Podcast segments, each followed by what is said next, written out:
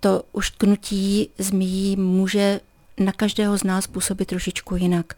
U někoho to může způsobit jenom lokální otok, u někoho to může způsobit alergickou reakci, u někoho to může způsobit i smrt. Takže nevíme.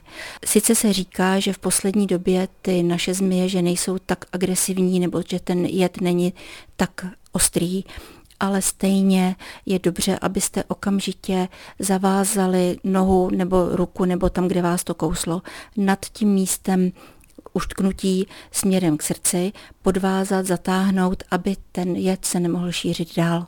A potom co nejrychleji navštívit zdravotnické zařízení, ale tady bych byla proto, aby to byla nemocnice, protože běžný praktický lékař u sebe sérum proti hadímu uštknutí nemá. Říkalo se také, že je nutné ránu rozříznout a ten hadí jed vysát. Co je na tom pravdy? Ano, tohle všechno se říkalo a také se to dělalo.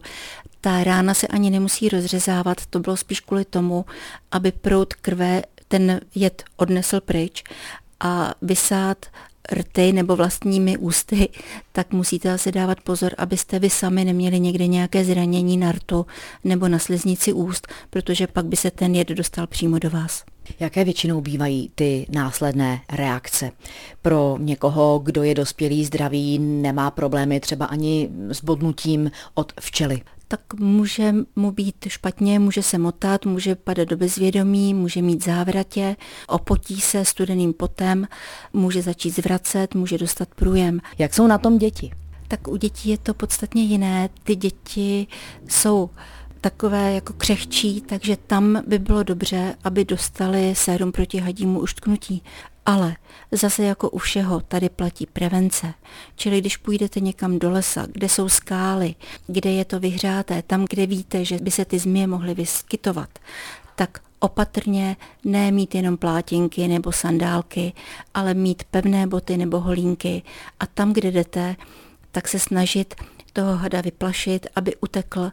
To znamená mít nějakou hůl nebo klacek nebo cokoliv a před sebou s ním jezdit po zemi, aby ten had měl pocit, že se tam něco děje a aby byl ještě tak daleko, aby utekl a ne, aby zaútočil.